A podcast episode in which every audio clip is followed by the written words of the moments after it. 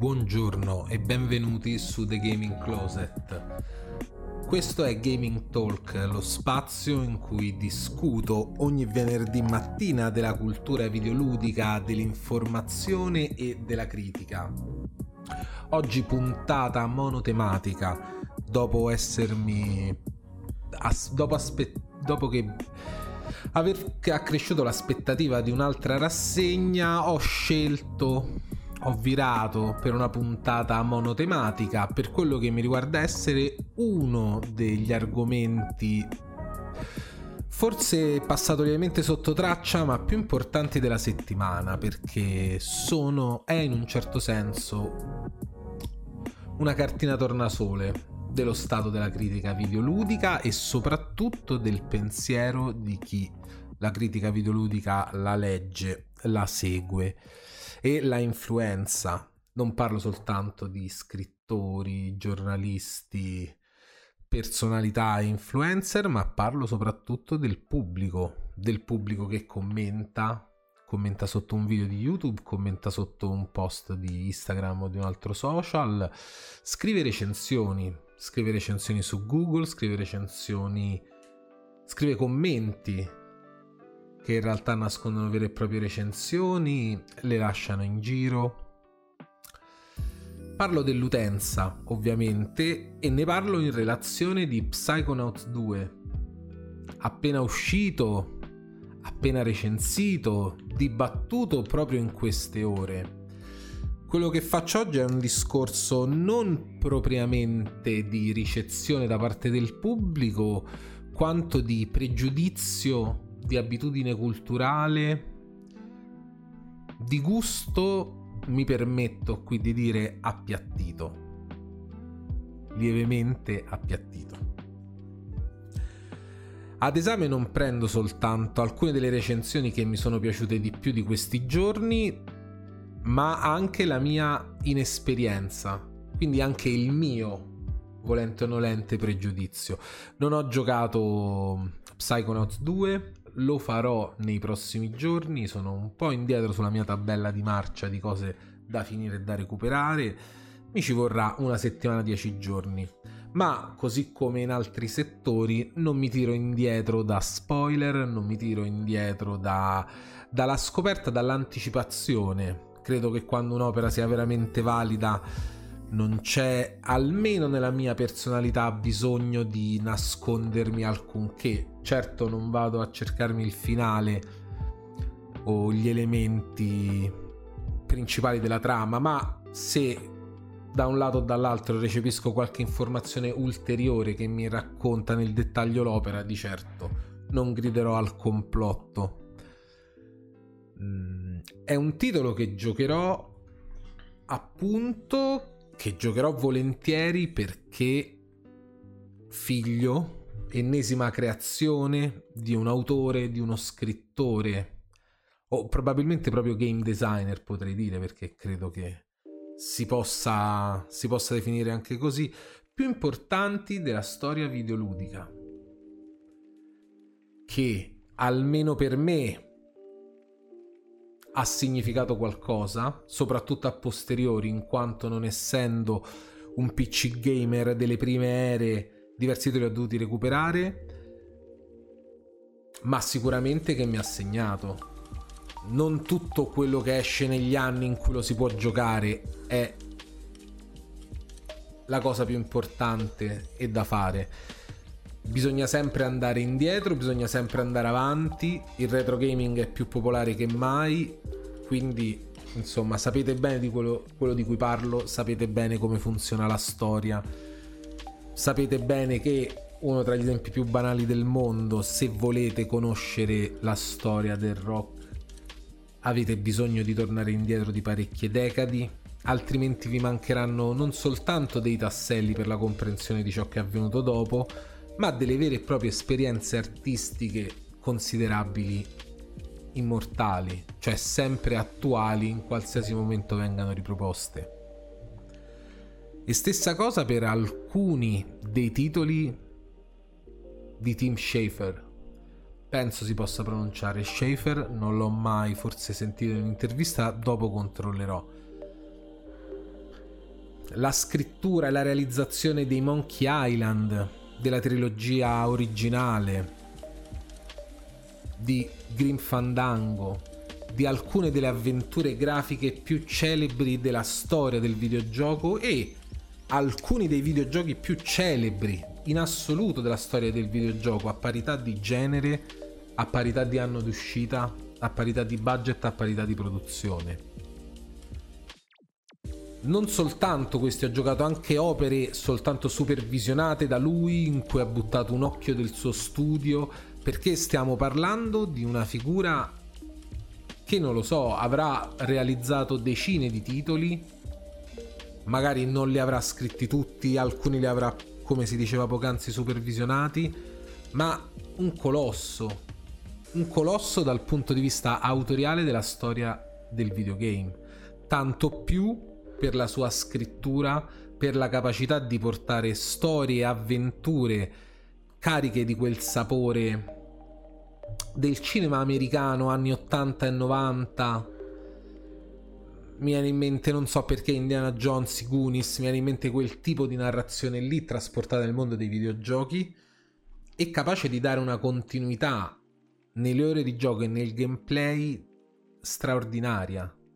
Davvero l'emozione quando penso a Grim Fandango, quando penso a um, Monkey Island, più simile che ho è quella provata durante la visione di un certo tipo di cinema adolescenziale, giovanile, incredibile, fatto soprattutto negli Stati Uniti. Psychonauts 2, a distanza di 15 anni dal, dalla sua prima uscita e a distanza da 3-4 da quell'esperimento in VR che potremmo considerare da quel che leggo, non avendo giocato neanche quello, un'anticamera di Psychonauts 2, è uscito ed è alla portata di tantissimi videogiocatori. Probabilmente più del previsto essendo stato inserito nel Game Pass, quindi disponibile per tantissimi utenti PC o Xbox già dal giorno 1. E i recensori, gli influencer, chi lo conosce o chi deve per lavoro lo sta giocando. E i pareri non possono che essere positivi. Io non avevo dubbi al riguardo, ricordo il primo Psychonauts di averlo visto, di averlo trascurato per tantissimo tempo, all'epoca guardavo quello per PS2 e poi un giorno di averlo giocato, di aver avuto la possibilità di giocarlo e di essermi incredibilmente ricreduto. Quando proprio pensavo che un certo modo di fare platform stesse finendo, stesse scomparendo, cosa che poi in realtà è successa. Psychonauts è riuscito a trasmettere un'autorialità non indifferente e un'esperienza che non si scorda. Eppure cosa accade? che nonostante l'interesse e l'esaltazione, perché c'è anche quella di una parte della critica, di una parte della schiera di recensori e giocatori di anteprime, influencer, il pubblico ha reagito principalmente in due modi. In maniera fredda, distaccata, dimostrando lo scarso interesse verso quest'opera oppure in maniera addirittura avversa e ostile, non riuscendo a concepire come in una nuova generazione appena lanciata, in un uh, Game of the Year, perché adesso ci arriveremo, o comunque titoli tra i più aspettati carichi di innovazione tecnica, di grandi nomi, di grandissimi budget, un titolo come Psychonauts 2 possa trovare il suo posto. Interessante e appunto merita più di una riflessione.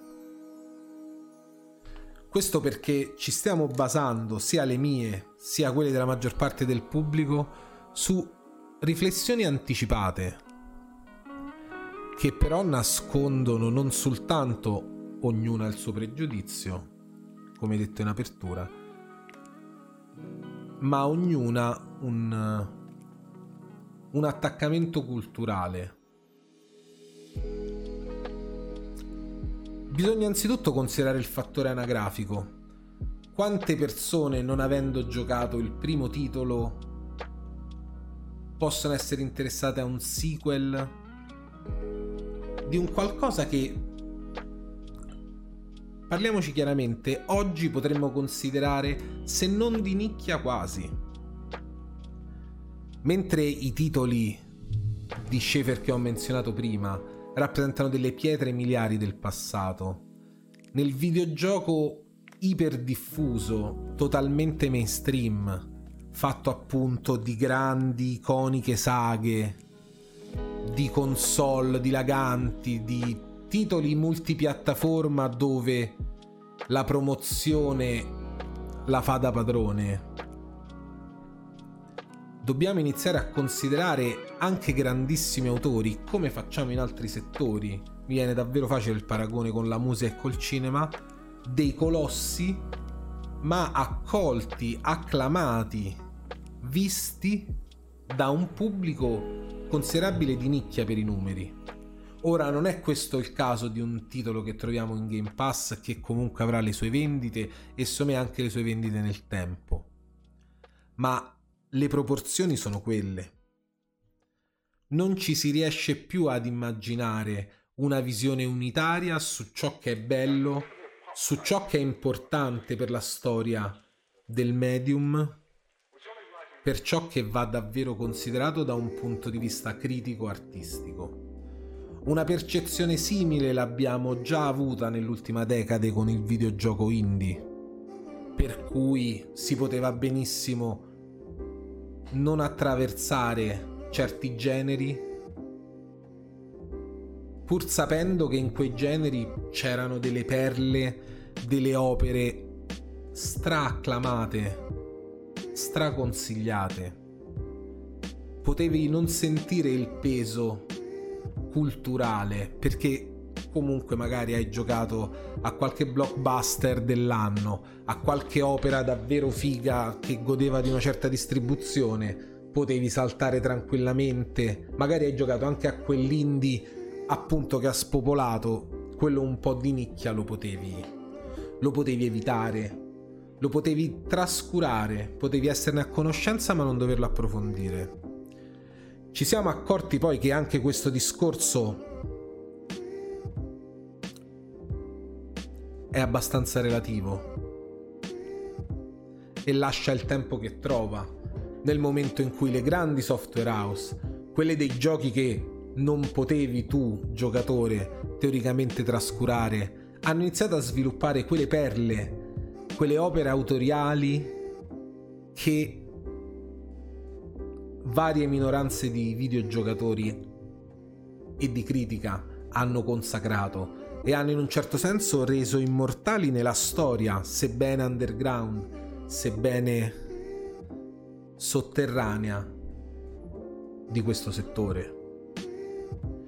Bisogna sempre ricordare che i grandi movimenti culturali, le grandi mosse che cambiano la cultura vengono sempre sospinte in fondo non dalla maggioranza ma da un piccolo gruppo che riesce a traghettarle fino alla maggioranza delle orecchie che devono ascoltare, degli occhi che devono vedere, delle mani che devono controllare e giocare nel nostro caso. Questa lezione però non sembra non sembra poi aver segnato, aver impattato quanto, quanto si poteva sperare, quanto sperassi almeno io, dato che nel momento in cui arriva un'opera che ha quelle caratteristiche ma che non possiamo considerare indie, che è scritta e diretta dal punto di vista creativo, sicuramente perché credo sia anche creative director, da una delle più grandi firme della storia del videogioco, quindi un carico molto più grande, non soltanto di presunta autorialità, interesse del settore, ma dal curriculum stellare. Sembra, qui uso magari un'esagerazione, che non gliene freghi niente a nessuno. se non a quelle persone che conoscono il valore dell'autore, il valore dell'opera o che almeno lavorativamente sono obbligate a coprirla. Emblematico in questo non tanto le recensioni che tra poco insomma vi anticiperò e che poi troverete sia sul profilo Twitter di The Gaming Closet che nella puntata del podcast ricaricata su YouTube. Ripeto, non soltanto le recensioni, ma ciò che mi ha stupito di più, che considero davvero sintomatico, è un video uscito ieri o l'altro ieri sul canale di Player Inside di Raiden e Midna. Per chi non li conoscesse, il duo catanese è tra mm, tra gli autori, tra i content creator, produttori di infotainment sui videogiochi italiani più longevo e più presente sulla piattaforma. Mm, hanno virato nel corso del tempo a favore dell'info e forse un po' meno dell'entertainment la loro programmazione e sono comunque una delle realtà di YouTube Italia che copre maggiormente tutti gli aspetti del mondo videoludico, soprattutto da un punto di vista video informativo. Coetanei, probabilmente miei, e di un'altra fascia di videogiocatori che appunto ha avuto modo nel passato di apprezzare le grandi opere di Schaefer, a seguito della loro recensione di Psychonauts 2, in cui lo candidavano, cosa che poi tranquillamente hanno fatto tutti i media videoludici a possibile titolo per il GOTY, per il Game of the Year, rispondono con un altro video in cui sono fondamentalmente rimasti basiti dalla reazione di parte, ovviamente, della loro community e di tutti tut- di chiunque si sia interessato al loro video.